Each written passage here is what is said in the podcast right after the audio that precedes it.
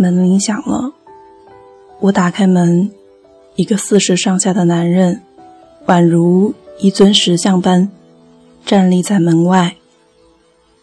看到我，呆滞的眼神突然闪过一抹光彩。他把手里的水果往我怀里一塞，然后便跪倒在我面前，哑着嗓子说。医生，谢谢您。他这次前来，不是感谢我的医术，因为我没能将他九岁的儿子从鬼门关的手里给抢夺回来。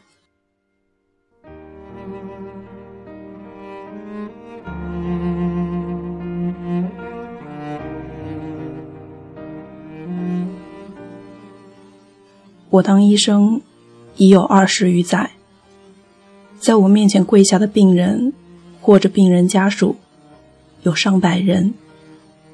他们或是跪求我救其性命，或是表达对我的感恩之心。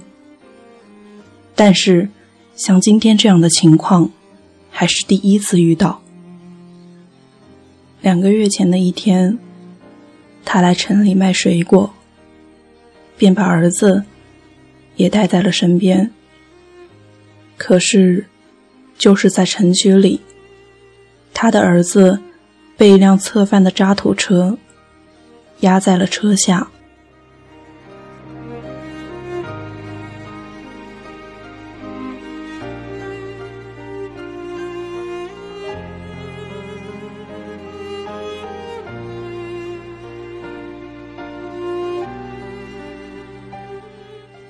他的孩子送到医院时，早已人事不省。孩子的父亲紧张的说不出话来。他知道住院要交钱，手术也得要钱。他马上哆哆嗦嗦的把身上的几千元取出来，还告诉我们：“放心，只管手术，钱他有的是。”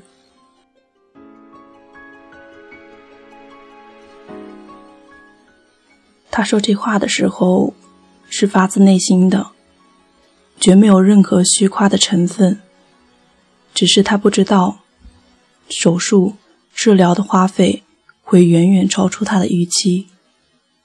手术做完后，我们不得不告诉他，手术费、住院费、医药费等等，每天都要交许多钱。我注意到。每说到一个项目的花费时，他的眼神里就流露出揪心似的疼，但疼瞬间转变为决绝。他斩钉截铁地说：“尽管治，钱他有办法。”他的眼神深深地刺痛了负责他孩子病情的每一个医者的心。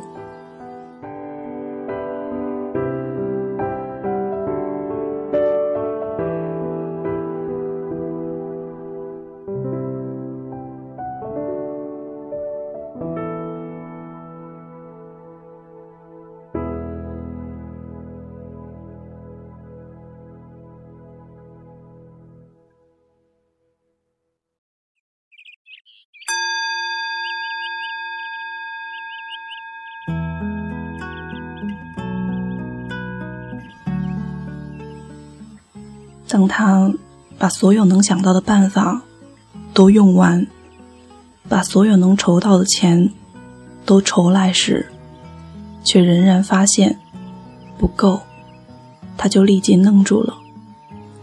久久的，他才问了一句：“不是说医院都是仁慈的吗？为什么？为什么就不能帮穷人免费治疗呢？”我们无言以对，看我们沉默。他叹了一口气，说：“没事儿，我回家卖屋去。”在结着冰的湖面上转。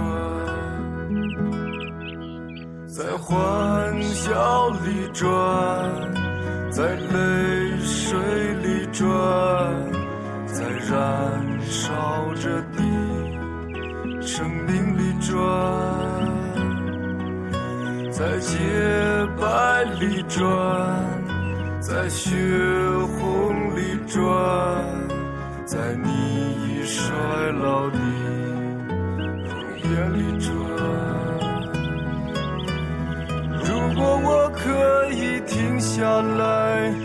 想把眼睛睁开，看着你怎么离开。可是我不能停下来，也无法为你喝彩，请你把双手松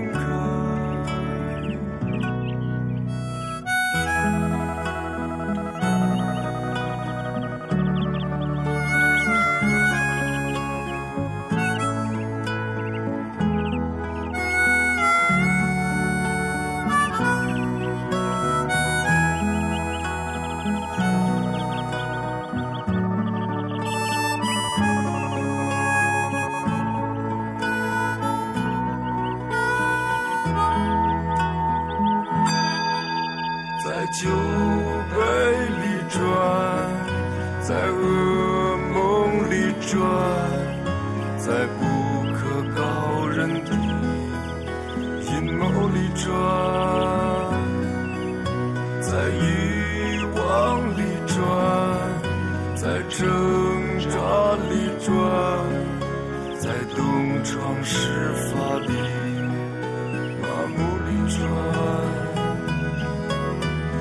在阳光灿烂的一天，你用手捂着你的脸，对我说你很疲倦。你扔下手中的道具，开始咒骂这场游戏，说你一直想放弃。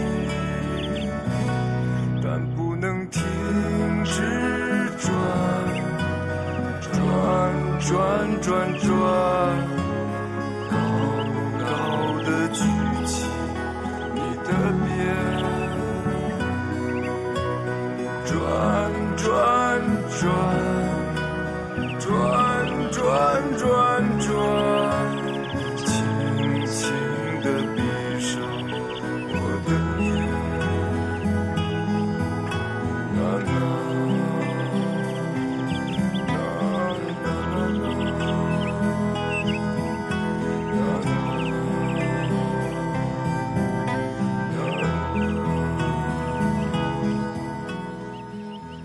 男人把用自己所有积蓄建成的楼房卖了，换来了几十万元钱。不过，这次没有花完，他的孩子因为伤势过重，又加上感染而引起的并发症，最终还是离开了。孩子去世那天，我们原以为他会嚎啕大哭。肝肠寸断。但当我们向他宣布孩子的死讯的时候，他只是呆立了一会儿，然后慢慢瘫倒在地，一脸木然。过了许久，他才爬起身来说：“谢谢。”这两个字冒出来的时候，连我在内，病房里的四个医生。都潸然泪下，任由眼泪一滴接一滴地砸在冰冷的地面上。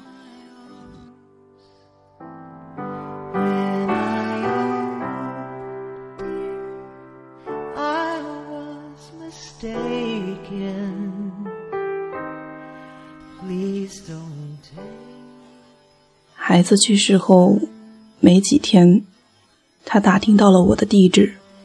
便买了点水果来看我，说是看我，其实是为了来感谢我。他解释道：“怕在医院里送我水果，让人家看见了不好，所以才到了我家里。他说：“医生，你是个好人，孩子的命是老天注定的，谁也怨不得。我们谈不上认识，你却能为一个陌生的孩子掉眼泪，辛苦您了。我做梦也不会想到，刚经历丧子之痛的他，没有怨恨医者。”没有责怪命运，却在心里谨记他人为自己的儿子流下的泪水。这泪水，也许对于他来说，是最高的礼遇和最好的慰藉。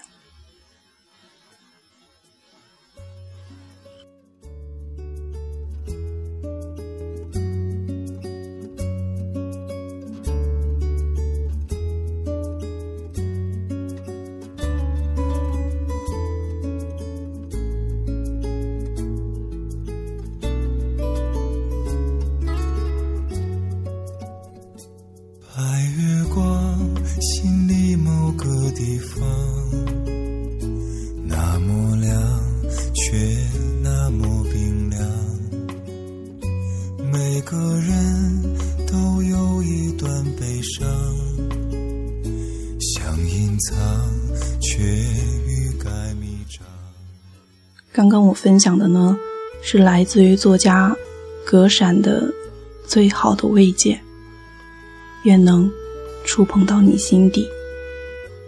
今天的节目就是这样喽，我是陆离，拜拜。在心上，却不在身旁，擦不干你当时的泪光。长，最不会原谅。说的伤，像遗忘，又忍不住回想。像流亡，一路跌跌撞撞，你的捆绑无法释放。白月光心里某个地方那么亮却那么冰凉。每个人都有一段悲伤想隐藏却欲盖弥彰。